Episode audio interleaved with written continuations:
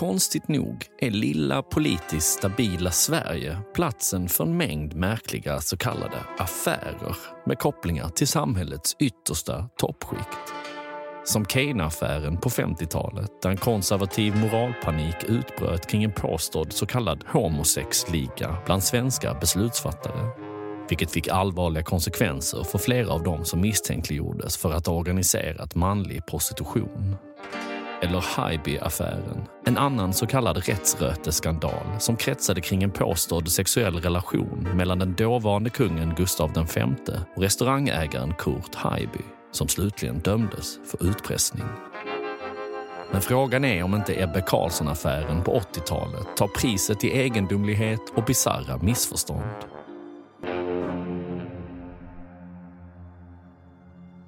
När den här historien tar sin början är Ebbe Carlsson en liten rundlagd man som väldigt gärna vill bli omsusad och berömd.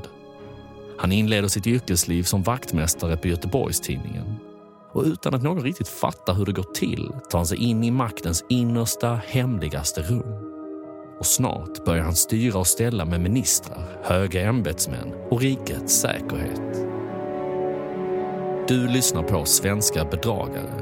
Jag heter Timmy Strandberg.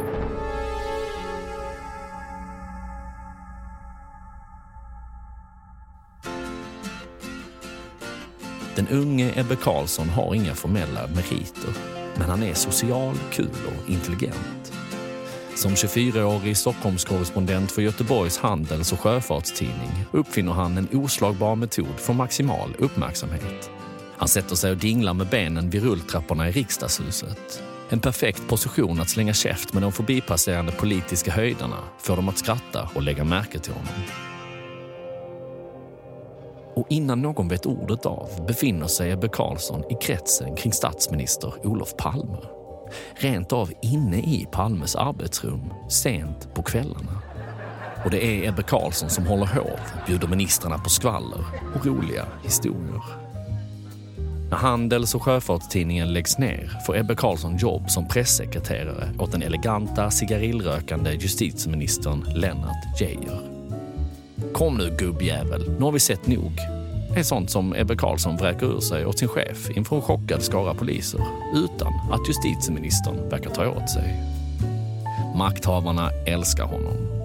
När någon besvärande potentiell skandal behöver mörkläggas är det den snabbfotade Ebbe Carlsson man vänder sig till. Den artonde november nittonhundrasjuttiosju slår en löpsedel ner som en bomb.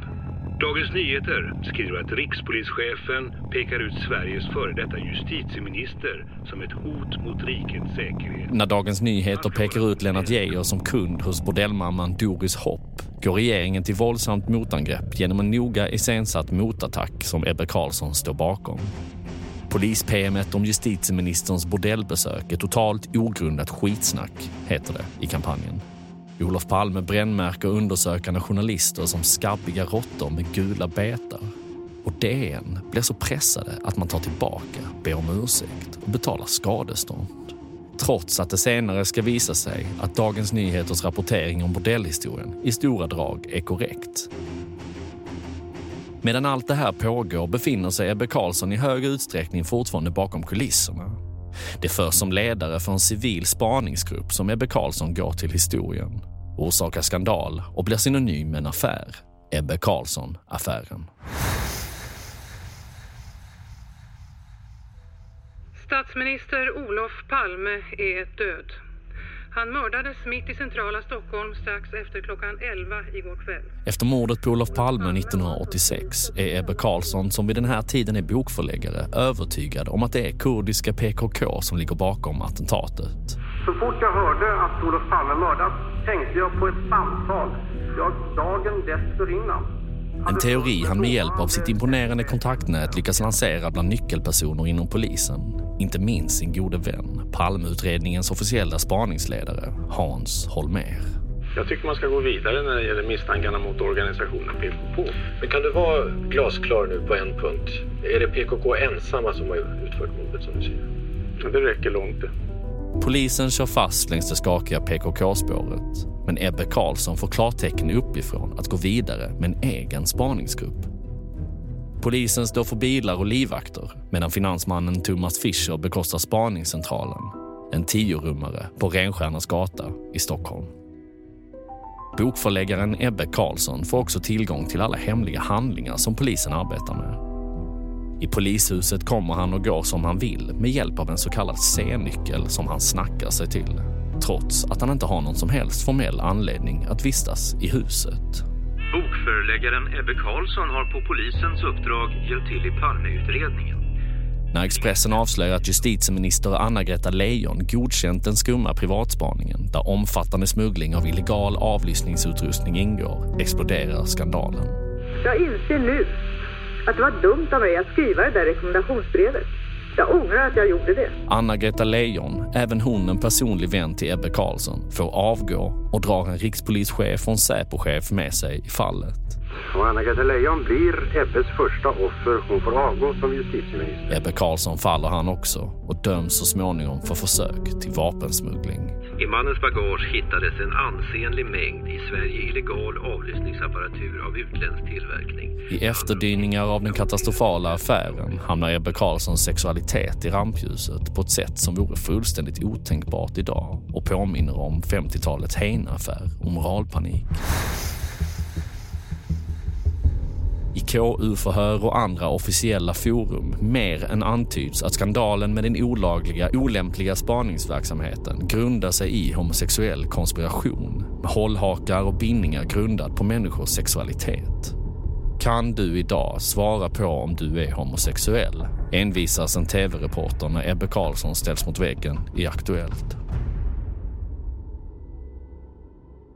Samtidigt är det Ebbe Karlsson som får sista ordet och blir närmast folkkär när han berättar offentligt om att han är svårt sjuk i AIDS i ett tv-program med Stina Dabrowski. Hur länge har du varit sjuk? Jag har varit allvarligt sjuk i ungefär två år.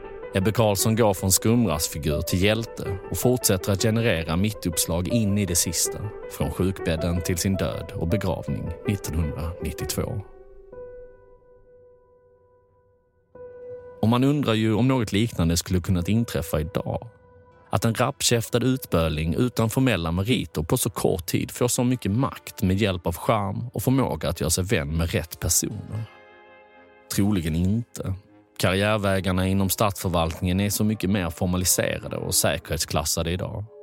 Men samtidigt vet man aldrig. Det framstår ibland som att Sverige är landet där precis vad som helst kan hända. Då som nu.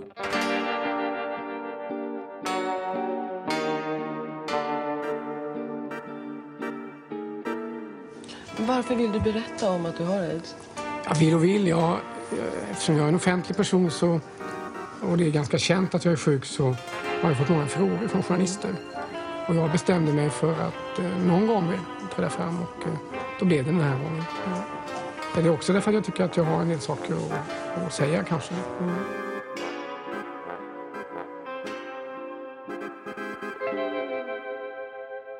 Du har lyssnat på Svenska bedragare. En exklusiv Podmi-produktion. Manus och research av Fredrik Kullberg och producerad av mig, Timmy Strandberg. Arkivklippen i detta avsnittet kommer från Sveriges Radio och Sveriges Television.